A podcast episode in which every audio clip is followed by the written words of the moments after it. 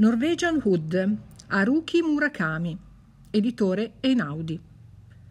Questa è la storia di Toru, uno studente universitario di Tokyo, e di due ragazze, Midori, sua compagna di corso, e Naoko, la ormai ex ragazza del migliore amico di Toru, morto suicida.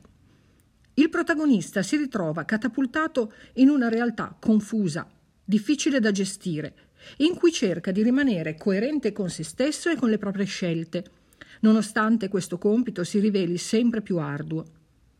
Toru è profondamente legato a Naoko, la quale non ha ancora superato i lutti subiti, le cui conseguenze è costretta ad affrontare fino alla fine.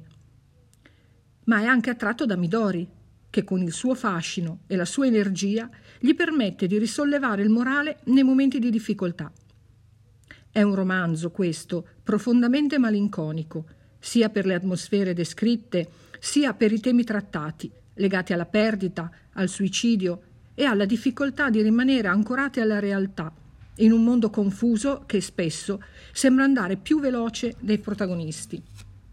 I personaggi si svelano piano piano nel corso della narrazione, permettendo al lettore di conoscerne i segreti più nascosti e i momenti più dolorosi della loro vita sono personaggi interessanti che riflettono i problemi che comportano i temi sopracitati e soprattutto sono veri, reali, ciascuno costretto ad affrontare la propria solitudine e il proprio senso di perdita.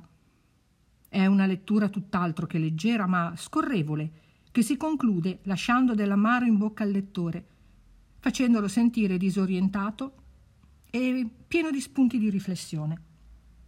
Avete ascoltato la recensione è scritta da Sara Rimoldi per la sfida di lettura 50 sfumature di libro, abbinata alla categoria Un libro in cui il protagonista fa il tuo lavoro.